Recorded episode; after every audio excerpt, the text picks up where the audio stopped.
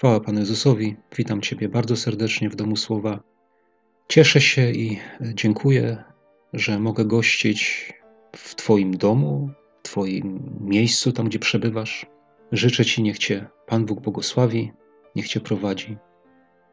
Nie tak dawno temu, w zasadzie jakieś kilka dni, modląc się, zobaczyłem taką pewną myśl, a dotyczyła ona historii z Ewangelii, dobrze wszystkim znanej, mianowicie tego, jak Pan Jezus przyszedł do uczniów, którzy byli w łodzi, a on przyszedł idąc po wodzie. I zobaczyłem ją w taki zupełnie inny sposób, dlatego że najczęściej i zawsze, ilekroć słyszałem cokolwiek na temat, e, jakieś nauczanie na temat tej e, sytuacji, tej, tego fragmentu z Ewangelii, to zawsze ono było jakieś takie nastawione i ukierunkowane na Piotra, który szedł po wodzie. I zawsze się mówiło, nie, że Piotr y, szedł po wodzie, dopóki jego wzrok był utkwiony w Pana Jezusa, a jak spojrzał na te przeciwności, na ten wicher, który wiał, na te fale, no to zaczął się topić. A ja ostatnio y, zwróciłem uwagę inaczej, że tak jakby wierzę, że Pan Bóg mi w tym pokazał, że nie mam naśladować Piotra, tylko na, mam naśladować Pana Jezusa. W tym chodzeniu po wodzie. Wiecie, ja zobaczyłem tak jakby w, w tej modlitwie zobaczyłem e, Piotra z perspektywy Pana Jezusa. E, zobaczyłem, jak Piotr jest w wodzie i tak, tak jakbym patrzył na niego oczami Pana Jezusa, tak? I, I widzę, że Piotr jest w wodzie i wyciągam do niego rękę i go na tą wodę, prawda, na górę, na tą, na tą wodę, żeby on stanął na tej wodzie z powrotem. Bo zobaczcie, jak jest w tej historii, nie? Pan Jezus wyciągnął go z tej wody i, i oni wrócili razem do łodzi, nie? Czyli ja rozumiem, że jak Piotr przeszedł kawałek po tych falach i, i w którymś momencie już był blisko Pana Jezusa i zaczął tonąć, to Pan Jezus go złapał za rękę, wyciągnął go i postawił go z powrotem na tą wodę i, w, i wrócili razem do łodzi. No i to mi dało taki pewien obraz właśnie, nie? Że, że ja mam też w tym naśladować Pana Jezusa. Ja oczywiście nie wiem, jak to robić. Zastanawiałem się potem na tym, ale oczywiście modliłem się i, i prosiłem Pana Boga, że jak to jest właśnie ten cel, który Pan Bóg ma dla mnie, żebym właśnie pomagał wierzącym, tym, którzy poznali Pana Jezusa.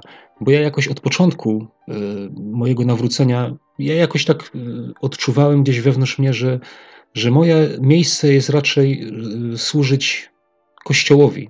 I wiem, że jest wielu wierzących, którzy gdzieś tam właśnie potrzebują tego wyciągnięcia na powierzchnię, którzy może nie umieją tak dobrze chodzić po wodzie. Ja, ja nie twierdzę, że ja umiem, tak, że ja jestem w tym doskonały, ale, ale jeśli w czymś mogę, to chcę pomóc, tak. I y, wiecie, modliłem się i mówię, panie, no ja nie wiem, jak mam to zrobić, tak, ale jak chcesz, to rób ty to przeze mnie.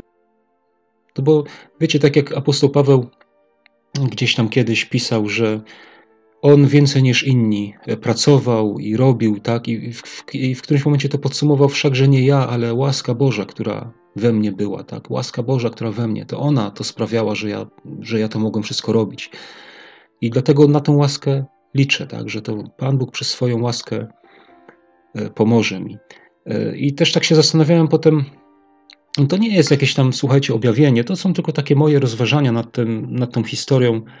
Zastanawiałem się właśnie też, czym jest to chodzenie po wodzie i tak wyciągnąłem taki wniosek, że tak naprawdę to, to jest to chodzenie w wierze, to, to jest to chodzenie w duchu, bo to ono nas y, wynosi na wierzch, tak? W duchu, jak człowiek jest. Y, jak, jest, jak myśli y, w sposób cielesny, tak, jak, jak jest w ciele, no to niestety to nie a chodzi o to, żeby właśnie chodzić w duchu, tak? Takie ja wnioski wyciągnąłem z tego. Może macie inne, to chętnie poznam wasze opinie na ten temat. I ja tak sobie pomyślałem, nie, że no, skoro właśnie w jakimś stopniu e, nie twierdzę, że jestem mistrzem, absolutnie, bo, bo znaczy sam o sobie mam zdanie bardzo e, takie niskie, ale jeżeli w jakimś stopniu ja już potrafię chodzić po tej wodzie, no to bardzo chętnie pomogę innym, tak, żeby właśnie też na tej wodzie mogli chodzić, bo jeszcze raz powiem, mamy naśladować Pana Jezusa, nie Piotra. Chociaż owszem, zgodzę się, że to jest też prawdą, tak, że mamy patrzeć na Pana Jezusa i nie będziemy tonąć, ale, ale tak naprawdę mamy naśladować Pana Jezusa. To On jest naszym mistrzem, to On jest naszym tym przewodnikiem, Panem, w Jego ślady mamy wstępować. A On szedł po wodzie i pomagał innym. E, co jeszcze mi tak przyszło na myśl w związku z tym, jak sobie nad tym rozważałem, to jeszcze mi przyszło na myśl, że człowiek, który chodzi po wodzie, żeby pomóc innym, to dla niego to musi być czymś zupełnie naturalnym, e, czymś, nad czym się nawet nie zastanawia. Bo wyobraźmy sobie Piotr, który pierwszy raz wszedł na tą wodę, prawda? Jak, jak wyszedł z tej łodzi i wszedł pierwszy raz na tą wodę, to jakie były jego odczucia? Ja myślę, że był pełen jakiejś euforii, jakiegoś podekscytowania. Wow, chodzę po wodzie, niesamowite. A Pan Jezus po prostu przyszedł sobie spokojnie. E, spokojnie, e, że tak powiem, był do tego przyzwyczajony. To było jego życie po prostu. I dla niego to nie było już nic takiego ekscytującego.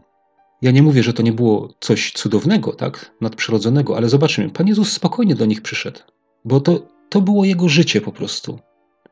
E, I myślę, że człowiek właśnie, który może komuś pomóc, wyciągnąć do kogoś rękę i, to, i pomóc mu e, wejść na tą wodę, to właśnie musi się czymś takim cechować, nie? że już jest, że tak powiem, nauczony, że to nie jest dla niego coś, coś takiego jakiegoś ekscytującego, nie? Bo wiecie, no w jakiejś takiej euforii, w ekscytacji e, trudno jest e, kogokolwiek, czegokolwiek nauczyć, nie? Jeżeli dopiero samemu się coś tam przeżywa, nie? Ale jak ktoś już jest utwierdzony i potrafi i trzyma się na tej wodzie i chodzi i nie, zanurza się, no to wtedy taki człowiek e, może komuś pomóc.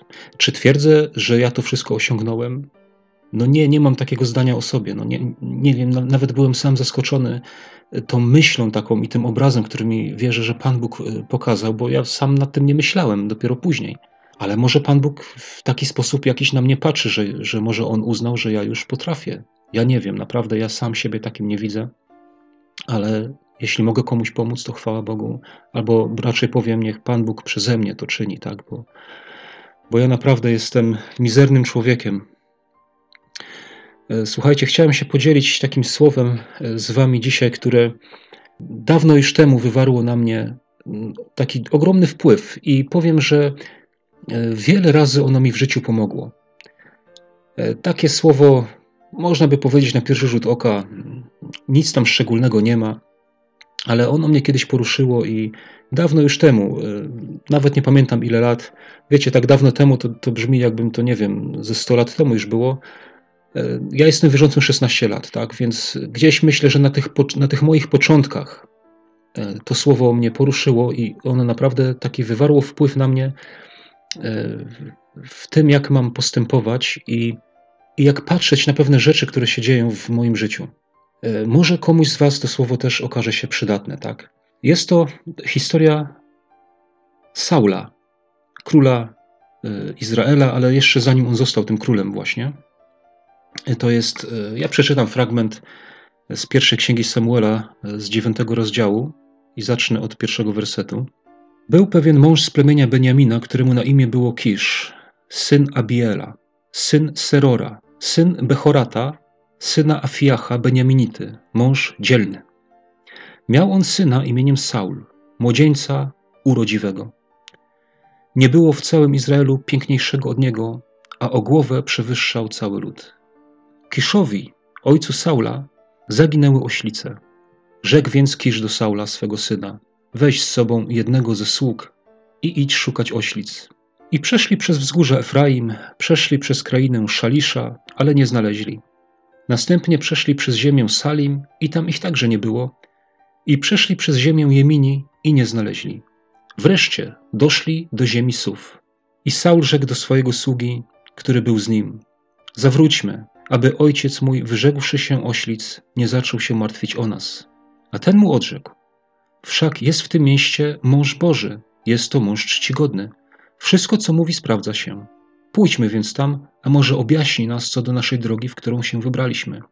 A Saul odpowiedział swemu słudze: Oto, jeśli byśmy poszli, to co przyniesiemy temu mężowi? Wszak wyczerpał się chleb w naszych torbach, a podarku nie mamy, aby go przynieść temu mężowi Bożemu. Cóż mamy? Sługa odrzekł ponownie Saulowi, mówiąc: Mam tu jeszcze przy sobie ćwierć srebrnego sykla.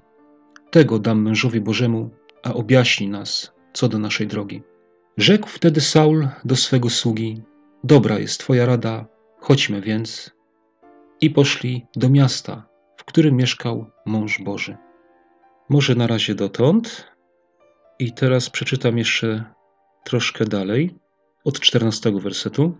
I wstąpili do miasta, a gdy weszli do bramy miasta, oto Samuel wychodził naprzeciw nich, by wstąpić na wzgórze. Pan bowiem objawił Samuelowi na dzień przed przyjściem Saula, mówiąc doń: Jutro o tym czasie przyślę do ciebie męża z ziemi Beniamin. Tego namaścisz na księcia nad ludem moim izraelskim. On wybawi mój lud z ręki Filistyńczyków, gdyż wejrzałem na mój lud i jego krzyk dotarł do mnie. Zaledwie Samuel spojrzał na Saula, Pan wyjawił mu: To jest ten mąż, o którym ci mówiłem, że będzie panował nad moim ludem. I potem dalej czytamy, prawda, jak Saul poszedł z Samuelem na wzgórze, jak tam Samuel złożył ofiarę, jak oni e, ją spożyli, jak on dał Saulowi e, jakąś taką szczególną część odłożoną. I na końcu potem czytamy, że jak już Saul odchodził od niego, to on mu właśnie objawił słowo Pana i namaścił go na króla. Co takiego z tego słowa wywarło na mnie wpływ kiedyś i w jaki sposób mi pomogło? Zobaczcie, mamy dwie historie tutaj pokazane.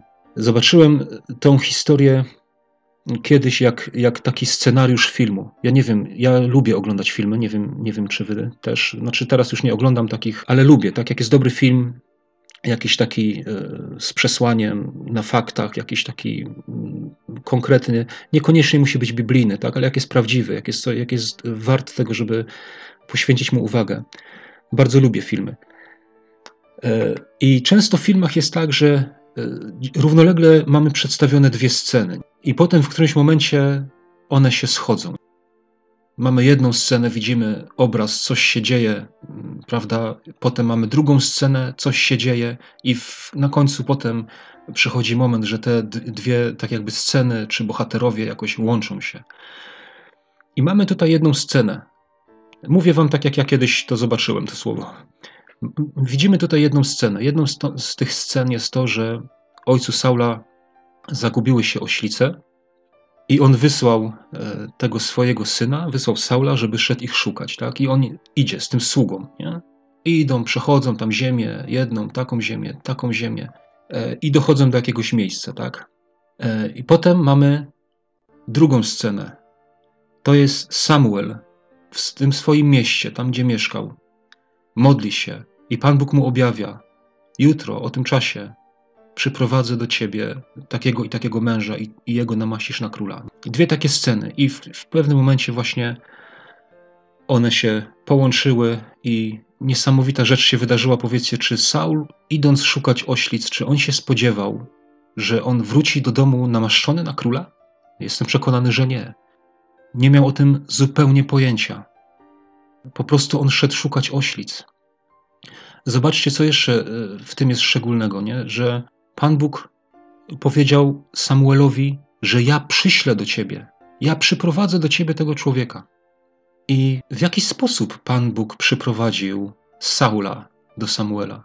Właśnie tą całą sytuacją, tym wszystkim, co, się, to, co, miało miejsce, tym, tym, że zaginęły oślice, tym, że ojciec wysłał Saula. Zobaczcie, tutaj nie było tak jakby nic z inicjatywy Saula. Tutaj Saul na nic nie wpadł. On tutaj nic nie znalazł sam od siebie. Zobaczcie, zgubiły się oślice. Saul nie miał na to wpływu. Ojciec mówi: Saul, bierz sługę i idź szukać oślic, tak? I musiał iść. Został do tego może jakoś przymuszony przez ojca, tak można by powiedzieć.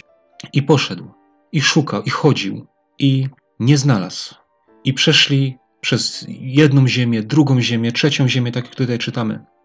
I w końcu doszli do jakiejś ziemi, która się nazywała Suf. I Saul mówi: No wracamy. I sługa mówi do niego: Chodźmy do męża Bożego. Zobaczcie, tutaj Saul nie miał na nic wpływu. Sługa mówi do niego: Tam jest mąż Boży, chodź, idziemy do niego. Co mnie urzekło w tej historii, e, to też postawa Saula. I, I kiedyś, jak to właśnie przeczytałem, to sobie popatrzyłem, tak to zobaczyłem po prostu tą historię i mówię, jak warto być pokornym, bo zobaczcie, Saul był tak jakby kimś, a tutaj sługa, czyli ktoś, kto z natury musi słuchać. To sługa mówi mu: chodź, idziemy tutaj. I Saul mówi: Dobrze, pójdziemy. Dobra jest Twoja rada, pójdziemy. Zgodził się, tak? E, w jakiej sytuacji był Saul? E, zobaczcie, jak on tam mówi. A z czym pójdziemy, tak? Nie mamy nic. Chleb nam się skończył, tak? Wszystko nam się skończyło. Nic nie mamy. E, wyobraźmy sobie, oni przeszli jakąś wędrówkę, tam jest zmęczenie, może temperatura im doskwierała, tak? Może im było gorąco. I naprawdę w, takich sytuacjach człowiek jest rozdrażniony i, i, szuka czegoś. Wiecie, zdarzało wam się kiedyś czegoś szukać i nie umieć tego znaleźć? To nie sprzyja e, jakiemuś takiemu dobremu nastrojowi, nie? Ja sam wiem czasami, jak mi się coś gdzieś tam w pracy, nawet jak coś robię, e, coś, jakieś narzędzie mi się zawieruszy i szukam, szukam, no i gdzie to jest, gdzie to jest i za, w końcu nawet jakieś takie rozdrażnienie przychodzi, no bo gdzieś to miałem tutaj, a, a nie ma, tak? I, I chodzę i szukam, nie? A często wtedy mówię, Panie Jezu, pomóż mi to znaleźć i się znajduje. Chwała Bogu. Ale, e, no ale wiecie, no chodzę i szukam i szukam. No nie wiem, jak na pewno każdy z nas czegoś gdzieś kiedyś szukał i nie umiał tego znaleźć, nie? I mimo tego wszystkiego, tak, mimo tej całej sytuacji, e, tych okoliczności, no Saul mówi, no dobrze, no to pójdźmy, no już nie, chciał wracać do domu, nie? Ale mówi, no dobra, to pójdźmy jeszcze tam dalej, E, tak, może dalej jeszcze w głąb tej ziemi, tak jakby wejdziemy, zobaczymy, co powie ten mąż Boży. I te słowa właśnie wywarły na mnie wpływ. Zobaczcie, nawet te, te pieniądze, tak, które miał ten sługa, to nawet to takie nie należało do Saula, nie? On na nic nie miał wpływu. On po prostu, że tak powiem, dał się prowadzić. Saul dał się prowadzić. Może i nieświadomie, tak? Zobaczcie, były miejsca może, które mu się nie podobały, tak? Bo musiał chodzić, musiał szukać. E, tu go słońce paliło, tu się jedzenie skończyło, nie? Ale dał się prowadzić i co mnie w tym też ujęło właśnie to to, że on, on posłuchał sługi. To nie była jego rodzina nawet. Ale jaki to przyniosło skutek? No taki, że w efekcie doszło do tego, że on no, został namaszczony na króla. Spotkał się z tym Bożym celem i Bożym przeznaczeniem dla swojego życia. I ja, jak to kiedyś właśnie przeczytałem, jak to zobaczyłem, to ja zrozumiałem, no tak kiedyś do mnie to słowo przemówiło, nie? Że, żeby dać się poprowadzić. Czy, czy było mi łatwo? No nie, nie było mi łatwo, bo wiele rzeczy w moim życiu, wiecie, no wiele przeszedłem, tak? Różnych sytuacji, różnych okoliczności. Może nie jestem wierzącym nie wiadomo jak długo, ale przez te 15-16 lat, no trochę doświadczenia można jakiegoś zdobyć, tak? I niejedno się, y, z niejednym się człowiek zetknie i niejedno musi przejść. I przez te wszystkie lata powiem, że, że właśnie to słowo mi bardzo pomagało, bo nawet jak były jakieś sytuacje, które były dla mnie trudne i z którymi gdzieś wewnętrznie trudno mi się było zgodzić, e, to jednak, wiecie, no czasami jakiś taki, jakiś taki sprzeciw jest w, w człowieku, nie? Powstaje, e, że jak, jakieś okoliczności zewnętrzne, czy inni ludzie, nie? Czy jakieś czynniki gdzieś cię kierują w stronę, w którą ty niekoniecznie chcesz iść, to powstaje jakiś taki sprzeciw w środku. I właśnie to słowo, że, że Saul e, właśnie posłuchał tego sługi, że dał się w taki sposób poprowadzić, i to go doprowadziło do Bożego celu dla jego życia, to, to, to mi właśnie pomagało. Nie? Bo ilekroć właśnie, będąc w takiej sytuacji, e, która była w, moi, w moich oczach i w moim zrozumieniu e, niefajna, to w efekcie potem jak uległem temu, nie? I uległem i powiedziałem, dobrze Panie Boże, no dziękuję Ci za to, no niech tak będzie. Jestem w Twoim ręku, tak, Ty mnie prowadzisz. To zawsze przychodził e, pokój do serca, tak, i zawsze, no zawsze było inaczej, tak, już, już było dobrze. Teraz ostatnio właśnie znowu e, przeczytałem tę historię e, po raz któryś i tak jakoś odczułem, czy pomyślałem sobie właśnie, żeby podzielić się z Wami tym słowem. Ale też jeszcze chciałem się temu słowu troszkę bardziej przyjrzeć i zacznę może od rodowodu Saula. Jak przyglądałem się temu rodowodowi, to byłem trochę w szoku, bo zobaczyłem, że ten rodowód Saula tutaj jest rodowodem każdego wierzącego w Pana Jezusa człowieka. Może teraz popatrzysz na ten werset, to jest pierwszy werset, dziewiąty rozdział, i pomyślisz sobie, jaki to ma związek ze mną? Był pewien mąż z plemienia Beniamina, któremu na imię było Kisz, syn Abiela, syna Serora, syna Bechorata, syna Afiacha. Beniaminity, mąż dzielny. I on miał syna imieniem Saul. I zobaczcie, chociaż Saul został królem, to tak naprawdę ten rodowód tutaj nie skupia się na Saulu, bo zaczyna się, że był pewien mąż, któremu na imię było Kisz. Tak jakby uwaga zwraca się na niego. I słusznie. Zaraz wam powiem dlaczego. Jak się modliłem do Pana i pytałem, co miałbym powiedzieć jeszcze o tym słowie, to gdzieś właśnie tak odczułem, żeby ten rodowód przytoczyć. Ale ja go tak trochę przytoczę, słuchajcie, od końca, czyli nie od e, tego najmłodszego przodka, tylko od najstarszego. Najstarszy tutaj jest Afiach. Byśmy tak ten werset pierwszy czytali sobie od tyłu. Afiach. On jest najstarszym tutaj w tym rodowodzie przedstawionym. Co znaczy słowo Afiach? A ono znaczy sprawię, że będzie oddychać. Ciekawe imię. Ale jak ja zobaczyłem znaczenie tego imienia, sprawię, że będzie oddychać, to pierwsza myśl, która mi przyszła na myśl, to ogród Eden i to, że Pan Bóg tchnął w Adama i on stał się istotą żywą, tak? Zaczął oddychać, zaczął żyć. To ewidentnie, kto z nas, jaki człowiek może sprawić, że ktoś będzie oddychać? A to jest sprawie, że będzie oddychać, tak? Dam mu życie. To ja uczynię, tak? Ja tchnę w niego i on będzie żył. Sprawię, że będzie oddychać. To mi wskazuje na Boga. Następnym synem jest Bechorat. A Bechorat znaczy pierworodny. I tu już mamy odniesienia do Pana Jezusa. Kolosan 1,15. O Panu Jezusie jest napisane: On jest obrazem Boga niewidzialnego, pierworodnym wszelkiego stworzenia. Ten sam list, ten sam rozdział, 18 werset. On także jest głową ciała Kościoła. On jest początkiem, pierworodnym z umarłych, aby we wszystkim był pierwszy. List do Rzymian 8:29. Bo tych, których przedtem znał, przeznaczył właśnie, aby się stali podobni do obrazu syna jego, a on, żeby był pierworodnym pośród wielu braci. Pierworodny, Bechorat, syn Afiacha, syn tego, który sprawia, że ktoś będzie oddychał, syn tego, który daje życie, który daje tchnienie. Następny potomek to jest Seror, i ten też wskazuje na Pana Jezusa. A znaczy to imię pakunek, tobołek, paczka, woreczek, sakiewka, torba, a też kamyk, kamień, otoczak. I pochodzi to słowo od takiego czegoś jak y, wiązać, być związanym, ograniczonym, być wąskim, być stłoczonym, być w niedoli. I ktoś może pomyśleć, no w jaki sposób to wskazuje na Pana Jezusa? No właśnie w taki, bo jest napisane, że w Nim, w Panu Jezusie, zamieszkała cała pełnia boskości. W tym ciele, można powiedzieć, taki stłoczony, ściśnięty. Wiecie, pakunek, tobołek, sakiewka, tak jak znaczy to imię, znaczy sakiewka służy do czego, nie? Do przenoszenia kosztowności.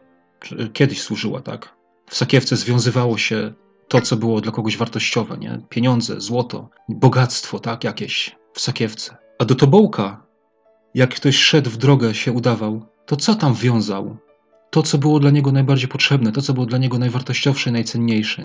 To tam było wszystko ściśnięte, związane, żeby to było jak najmniejsze. I mi to wskazuje na Pana Jezusa, bo przyszedł jako człowiek, w ograniczeniach. Tak samo przeżywał zmęczenie.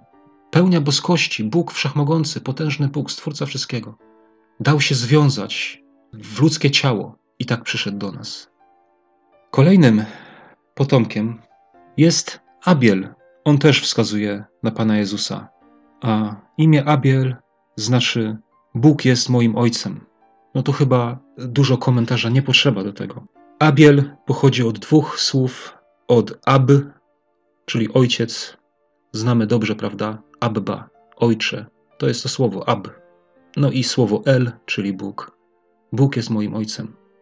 I kolejnym potomkiem jest Kisz. Ten, który tutaj był właśnie pierwszy wymieniony w tym rodowodzie, że był pewien mąż z plemienia Beniamina i na imię było Kisz.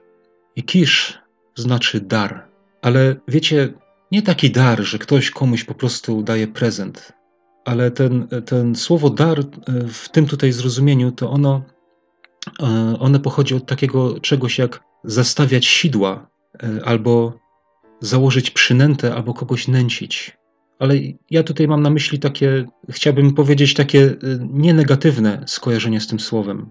To mi też wskazuje na Pana Jezusa. No ktoś powie, no jak Pan Jezus zastawił sidła, czy Pan Jezus jakoś nas nęci. Zobaczcie, w Ewangelii Jana w 12 rozdziale, w 32 wersecie Pan Jezus powiedział takie słowa: A gdy ja będę wywyższony ponad ziemię, wszystkich do siebie pociągnę. I to słowo pociągnę, to co Pan Jezus powiedział o sobie, ono oznacza oczywiście ciągnąc wlec, ale w przenośni ono ma znaczenie pociągać wewnętrzną mocą, prowadzić, nakłaniać. I na przykład w Ewangelii Jana w szóstym rozdziale, 44 werset, Pan Jezus też mówi, że nikt nie może przyjść do mnie, jeśli go nie pociągnie mój ojciec. To jest to samo słowo. Czyli jeżeli nie nakłoni, tak? jeżeli nie pociągnie wewnętrzną mocą, nie? że w jakiś sposób właśnie przynętę, nie? że ktoś zobaczy, że w Panu, w Panu Jezusie, wiecie, ile ludzi tak przyszło właśnie do, do Pana Jezusa. Nie? W ten sposób właśnie zostało zanęconych. Na przykład alkoholik, e, który był na odwyku i przyjechała tam misja i głosili Pana Jezusa i alkoholicy składali świadectwo, że Pan Jezus uwolnił mnie od tego. I taki alkoholik patrzy i zobaczy, no Pan Jezus, tak? Taka przynęta, bo on chce być wolny, tak? No i poszedł za tym i został uwolniony, został e, pociągnięty, został zanęcony, tak? Zobaczył Y, coś w Panu Jezusie pomyślał, pójdę. No dar. Czy Pan Jezus nie jest dla nas darem? Czy nie jest dla nas darem, który nas pociąga do, ciebie, do, do siebie? A powiedzmy, a oblubieniec dla oblubienicy nie jest takim darem, który pociąga do siebie, który nęci? Chociaż jeszcze się nie zna wszystkiego, prawda, o, o danym człowieku, ale jest coś, co pociąga, coś, co, coś, co no, nęci jedno z drugim. Nie? Pan Jezus jest takim darem dla nas. Zobaczcie, jaki rodowód. To jest rodowód każdego wierzącego. A Saul znaczy upragniony. Upragniony. Wiecie, że Pan Bóg nie ma niechcianych dzieci? Wiecie, że Pan Bóg nie zbawił cię i nie powiedział: No dobra, jak już jesteś, no to już bądź, jakoś cię zniosę. Robisz błędy, potykasz się i myślisz o sobie jakoś, może nie wiem, że Pan Bóg cię nie chce, że, że... a myślisz, że Pan Bóg e, patrzy na twoje błędy i mówi, coś to mi się urodziło? Upragnione. Wszystkie Boże dzieci są upragnionymi Jego dziećmi. To słowo upragniony, ono ma swoje pochodzenie od pytać, prosić, dowiadywać się, pożyczać, błagać. Czyli komuś na czymś zależy. Ktoś pyta, prosi, zabiega o coś. Pan Bóg ma takie dzieci. Pomyśl o tym, jesteś upragnionym dzieckiem Bożym. Nie jakimś tam, no, nie wiadomo, nie, nie wiadomo kim, jakimś, nie wiem, akurat nie mam żadnego słowa, żeby tutaj, ale, ale wiesz o co mi chodzi. Ale dlatego, że jesteś upragnionym dzieckiem Bożym, albo to, że jesteś upragnionym dzieckiem Bożym, no to też nie znaczy, że wszystko będzie zawsze dobrze u ciebie i że Pan Bóg ci da życie usłane różami, prawda? E, bo jak każdy ojciec, e, który kocha swoje dziecko, to je wychowuje, kształtuje, no i też ja, ja tak uważam, że jak ktoś jest Bożym dzieckiem, to powinien żyć już dla Boga, tak? Zresztą tak nam też mówi Pismo Święte, że abyśmy już nie żyli dla siebie samych, ale dla woli Bożej.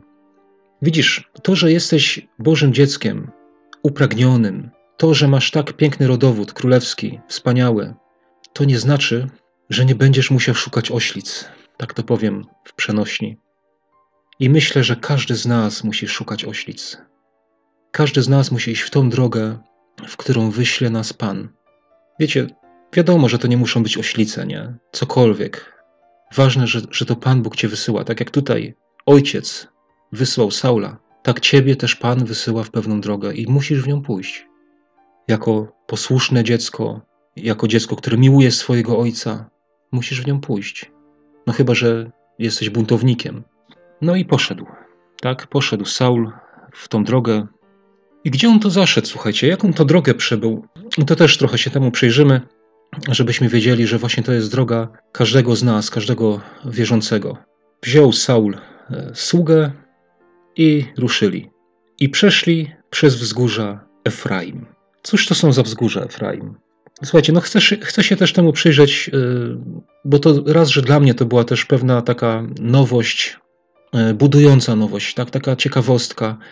No i to jest niesamowite, jak Pan Bóg w swoim słowie, tak jak Pan Bóg w Biblii zawarł e, te różnego rodzaju takie tajemnice, coś, co nie jest takie dostępne i takie od razu widoczne, nie? to jest niesamowite. No kto by pomyślał, nie? Że, że w rodowodzie Saula e, znajdzie takie rzeczy. Ja nie, nigdy o tym nie pomyślałem, nigdy czegoś takiego nie słyszałem wcześniej. I tak samo tutaj. E, tak jak Saul z tym, z tym sługą musiał przejść przez jakieś tam ziemię, żeby właśnie osiągnąć ten Boży cel. Słuchajcie, bo Bożym celem dla Saula było to, żeby został królem, żeby został na niego namaszczony. I żeby do tego doszło, to on musiał przejść pewną drogę. A żeby przejść tą drogę, to musiał się dać poprowadzić.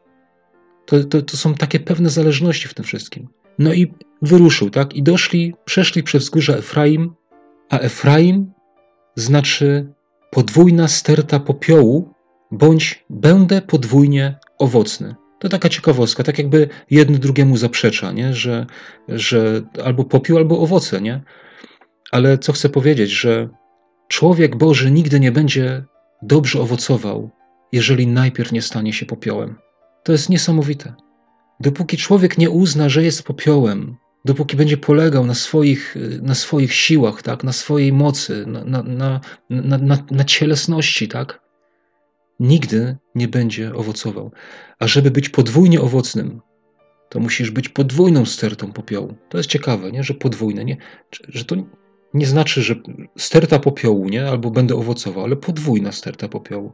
To mi też pokazuje pewną jakąś może powtarzalność, nie? Że nie jeden raz musisz stać się popiołem, ale może wiele razy, może to trzeba e, wiele razy coś wypalić, na pewno nie raz, nie? Na pewno, no tutaj mamy przynajmniej dwa. Ale ja chcę być owocny, jeżeli trzeba, żeby mnie Pan Bóg wypalał, no to niech tak będzie, nie? Niech mnie wypala. Zobaczcie, imię Efraim E, ono pierwszy raz w Biblii występuje w e, Księdze Mojżeszowej, w pierwszej, bo Efraim to był syn Józefa. A wiemy, że Józef e, no, miał trudne życie. Bracia go sprzedali prawda, do Egiptu, tam został sługą, tam został w tej służbie niesłusznie osądzony, trafił do więzienia, ale w końcu Pan Bóg go wyprowadził tak, na, na potężne stanowisko. I swojego drugiego syna, pierwszy był Manases, a drugi Efraim. I czytamy tak, w pierwszej Mojżeszowej 41:52 czytamy, a drugiego nazwał Efraim, bo powiedział: Rozmnożył mnie Bóg w ziemi niedoli mojej. Może jesteś teraz w jakiejś niedoli. Może wy, wyruszyłeś w tę drogę właśnie szukać tych przysłowiowych oślic. Nie znajdujesz ich, tak jak i Saul nie znajdywał. I nie wiem, wydaje to się tobie, że, że masz jakąś niedolę, że jesteś w niedoli. Ale właśnie w tej niedoli to ona właśnie służy Twojemu rozmnożeniu. Ciekawe, ale taka jest Boża droga. Podwójna sterta popiołu, bądź będę podwójnie owocny. A tutaj rozmnożył mnie Bóg w ziemi niedoli mojej. O to tutaj chodzi. Taką ziemię każdy z nas musi przejść. Może już przeszłeś ziemię Efraim, a może w niej jesteś, ale idź. Następną ziemię, do której e, przyszli, przez którą przeszli, to jest Szalisza. E, nie wiem, czy powiedziałem wcześniej, to jest w czwartym wersecie wszystko. Przeszli przez krainę Szalisza, ale nie znaleźli. Szalisza znaczy trzecie. Pochodzi od słowa szalasz, a ono oznacza wzmacniać, potrajać, robić trzeci raz, robić trzy razy, albo też dzielić na trzy części. Ale dla mnie to bardziej wymowne jest ten robić trzeci raz, albo robić trzy razy, potrajać, wzmacniać. I słuchajcie, jak to przeczytałem, to pierwsze skojarzenie y, miałem takie z siłownią. Y, nie wiem, czy jakie macie doświadczenia z siłownią, jeśli chodzi o siłownię, ale na siłowni rzeczy się powtarza. Na pewno można użyć innego skojarzenia. No mi akurat przyszła siłownia na myśl, bo, no bo kiedyś chodziłem na siłownię i, i wiem, jak to wygląda na siłowni. Żeby być mocnym, żeby być wzmocnionym, takie jak są znaczenia tego słowa tutaj, to trzeba powtarzać. Bierze się jakiś ciężar i się go podnosi ileś razy, w iluś seriach, i jak już człowiek się na tyle wzmocni, że potrafi to już ten dany ciężar bez problemu podnosić, to co się robi? A no to się dorzuca ciężar. I wtedy powtarza znowu ileś powtórzeń, ileś serii z większym ciężarem. I w taki sposób człowiek się umacnia. I czasami możesz sobie pomyśleć, czemu znowu mnie to spotyka? Już drugi raz, już trzeci raz, już czwarty raz, już mi jest ciężko, już mi jest tak trudno. Czemu ja ciągle muszę mieć z czymś problemy? Ano właśnie dlatego, żeby być wzmocnionym. To jest nasza droga, słuchajcie. Jeśli chcesz osiągnąć Boży cel w swoim życiu, musisz przejść tą drogę. Tu też mi właśnie przypomniało się teraz, jak wspomniałem na początku o tym chodzeniu po wodzie, prawda, że to nie może być coś takiego e, też w, e, w euforii, nie? Że, tylko że człowiek właśnie musi być tak jakby do tego e, przyzwyczajony, że to musi być częścią jego natury, nie? To musi być coś naturalnego w, w życiu. I to właśnie się dzieje przez trening, przez powtarzalność, przez ciągłe trwanie w czymś. Dalsza kraina, kolejne miejsce Następnie przeszli przez ziemię Salim. A ziemia Salim znacza lisy. Lisy, takie zwierzątka. Jak są małe, to pewnie są milutkie. To jest liczba mnoga e, słowa oznaczającego lis, szakal albo zwierzę mieszkające w jamie. I ono pochodzi od słowa oznaczającego wydrążać albo pusta dłoń, takie zagłębienie dłoni, nie? Garść, nie? Wiecie, taki, taki dołek, nie? Co też to może być znaczyć dla nas? Jaka to może być ziemia dla nas Salim? Nie? Co, co ma wspólnego z nami e, takie zagłębienie dłoni? E, wiecie, lis, tak jak tutaj czytałem, to jest zwierzę mieszkające w jamie. To, to jest to słowo. Ono oznacza e, lis, szakal albo zwierzę mieszkające w jamie. Czyli jakaś norka jest, jakaś jama. Gdzieś jest schowane to zwierzę. Wydrążone miejsce, tak? Wydrążać. Zagłębienie, że można coś schować, nie? Coś ukrytego. Jakie to może mieć dla nas e, znaczenie? Pieśń nad pieśniami 2.15 mówi właśnie tak. Połapcie nam lisy, małe liski, które psują winnice, a winnice nasze zakwitają. Widzicie, musisz przejść przez ziemię wyłapywania lisków, wyłapywania tego, co gdzieś w zakamarkach Twojego myślenia, Twojej duszy, Twojego serca jest pochowane, jak te zwierzątka w takich jamach. Ma jakieś tam wydrążone miejsce i sobie tam mieszka. A jak trzeba, jak jest okazja, to wyskakuje. Nie wiem, czy przeżyliście kiedyś coś takiego. Ja nieraz przeżyłem takie wyskoki takiego liska i byłem zszokowany, że gdzieś taki lisek we mnie mieszka. Wiecie, niby lisek, nie? To takie, gdzieś tam kiedyś właśnie słyszałem podobne kazanie, jak ktoś mówił o tym, że taki lisek, nie? że to jest taki mały lisek, to taki przyjemny, nie? taki milutki, ale on potem rośnie i staje się już taki bardziej drapieżny. Połapcie nam lisy i małe liski, które psują winnice. Taką ziemię musimy też przejść, wyłapywania tych lisków. Panie, pokaż mi, wypunktuj te wszystkie norki, te wszystkie miejsca, gdzie ukryte są takie liski, żeby można je było wyłapać i, i pozbyć się ich.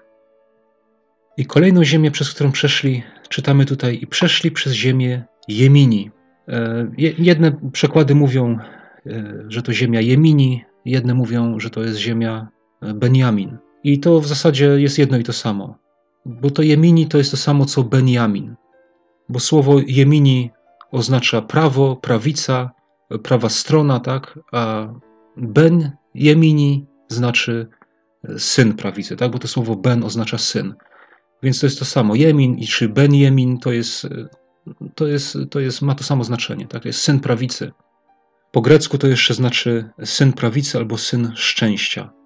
Zobaczcie, jak to pokazuje na takie etapy, prawda, że przechodzi się przez takie te, te, te ćwiczenia Boże, przez, e, przez to wyłapywanie listków i w końcu dochodzi się do tego, że się jest takim tym synem prawicy. Wiecie, Benjamin to słowo, ono w Biblii też po raz pierwszy pokazuje się wtedy, jak umiera żona Jakuba, prawda? Ona rodziła właśnie syna i podczas tego porodu umarła i ona nazwała tego swojego syna, jak on się urodził, jak jeszcze, jeszcze tym ostatnimi tchnieniem swoim, ona nazwała go Ben-Oni. A Ben-Oni znaczy syn mojej zgryzoty. I to pochodzi od słowa dyszeć i prawdopodobnie wysilać się, najczęściej nadaremno. Zmartwienie, niegodziwość, smutek, bałwochwalstwo. To znaczy ten oni, syn mojej zgryzoty. To ma takie znaczenie, nie? Wysilać się nadaremno, e, mieć właśnie jakąś zgryzotę, zmartwienie, niegodziwość, smutek. Jak ona tak nazwała tego swojego syna Beniamina, to Jakub go wziął i powiedział nie. On się będzie nazywał Beniamin. On będzie synem prawicy, a nie nieprawości, nie, nie niegodziwości, nie zmartwienia.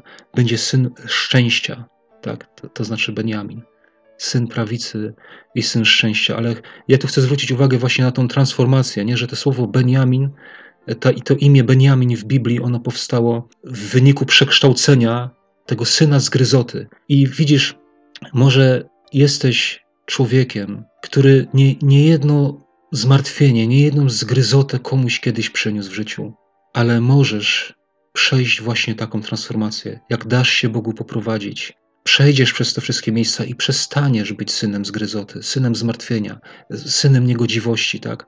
A będziesz synem radości, synem prawicy. I to jest tak jakby, widzicie, naturalna kolej rzeczy, nie? To zobaczcie, jak, jak ten Saul z tym sługą, jak to przechodzili, jak, jak, no jak przeszli przez te etapy i w końcu no, stał się synem prawości, tak? Wiecie, ja nieraz to powtarzam i, i ja, ja zawsze nie synem prawości, tylko synem radości, mm, synem szczęścia. E, ja zawsze to powtarzam. Modlę się tak, że Panie Boże, ja chciałbym sprawiać Tobie radość. Ja chciałbym być takim Twoim dzieckiem, które nie przynosi Tobie zmartwienia, ale takim, z którego Ty się cieszysz. Ja często mam taką modlitwę. Nie wiem, może z, z, w jakimś nagraniu to wspomniałem już, ale, ale dosyć często o tym mówiłem, e, jeszcze tam gdzieś kiedyś i, i, i, i tak się modlę, tak? I takie jest moje pragnienie. Chciałem być zawsze takim właśnie dzieckiem, żeby przynosić Bogu radość, żeby Bóg, widząc moje życie, patrząc na mnie, po prostu się cieszył.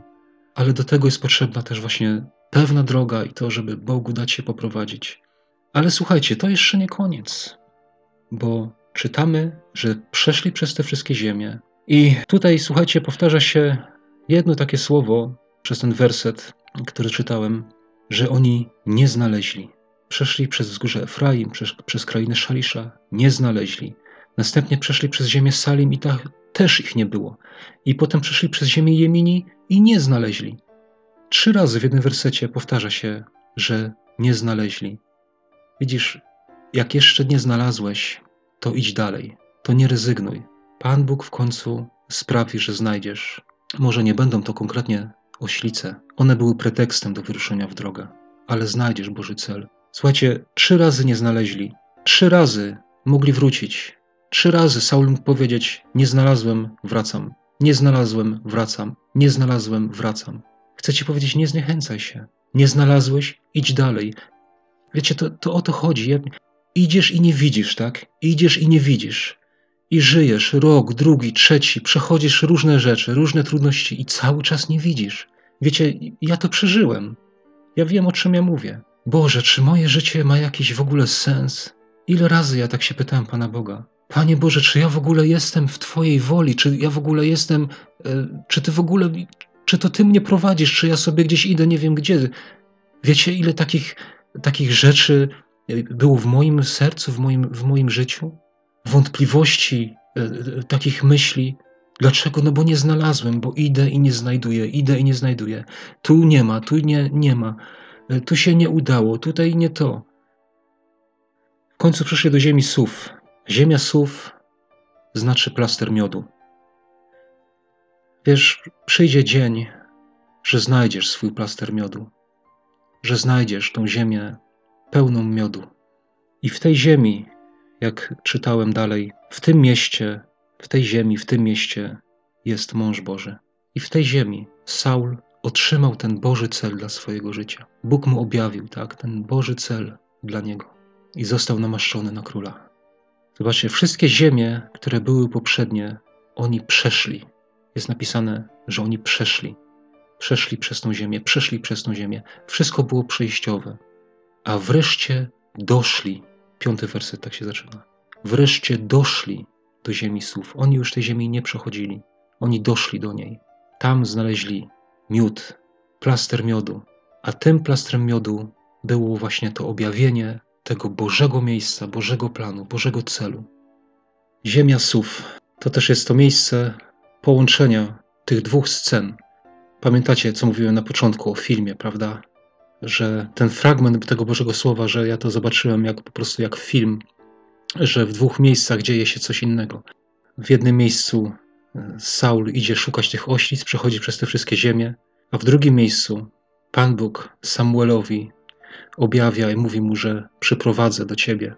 Ziemia słów, ten twój plaster miodu, to jest miejsce spotkania się właśnie tych dwóch rzeczy, właśnie tych dwóch scen. Widzisz, przechodzisz przez te wszystkie ziemie, może się męczysz, nie wiesz co się dzieje, ale musisz wiedzieć, że gdzieś tam poza Twoją wiedzą, poza Twoją świadomością, tak jak Saul zupełnie nie miał świadomości tego, co się wydarzy, tam jest drugi plan filmowy. Tam Pan Bóg przygotowuje spotkanie dla Ciebie i tam objawi Ci to, co ma dla Ciebie. Musisz o tym pamiętać. To, co się dzieje w zasięgu Twoich oczu, w zasięgu Twoich doświadczeń i odczuć, to nie jest wszystko. To nie jest wszystko, co Pan Bóg ma dla Ciebie. Bądź wytrwały. Słuchaj, nigdy by do tego nie doszło. Nigdy by nie doszło do zetknięcia się tych dwóch scen. Wiecie, dlatego chyba wielu ludzi mija się właśnie z, z tym Bożym celem. Ja nie chcę się minąć. I ja nie chcę, żebyście się którykolwiek, ktokolwiek z was, żeby się minął. Nigdy by nie doszło do tego spotkania, gdyby Saul nie ruszył w tą drogę, gdyby on nie, wy, nie wykazał się tą pokorą, tak? gdyby e, e, pewną wytrwałością, tak? I, e, pomimo trudności, pomimo zniechęcenia, nigdy by do tego nie doszło. Dlatego miej to na uwadze i idź dalej. Podnieś głowę do góry, omdlałe kolana wyprostujcie, jak to jest napisane, tak? Opadłe ramiona podnieście i idź dalej, aż dojdziesz do ziemi plastra miodu, spotkania, tego wszystkiego, co przeżyłeś, tak? Tego całego Twojego doświadczenia z tym, co Pan Bóg dla Ciebie przygotował, jaki On cel ma dla Twojego życia, bo dla każdego na pewno ma ale wielu go nie osiąga. Tego Ci życzę. Osiągnij ten cel. Niech Cię Pan błogosławi. Amen.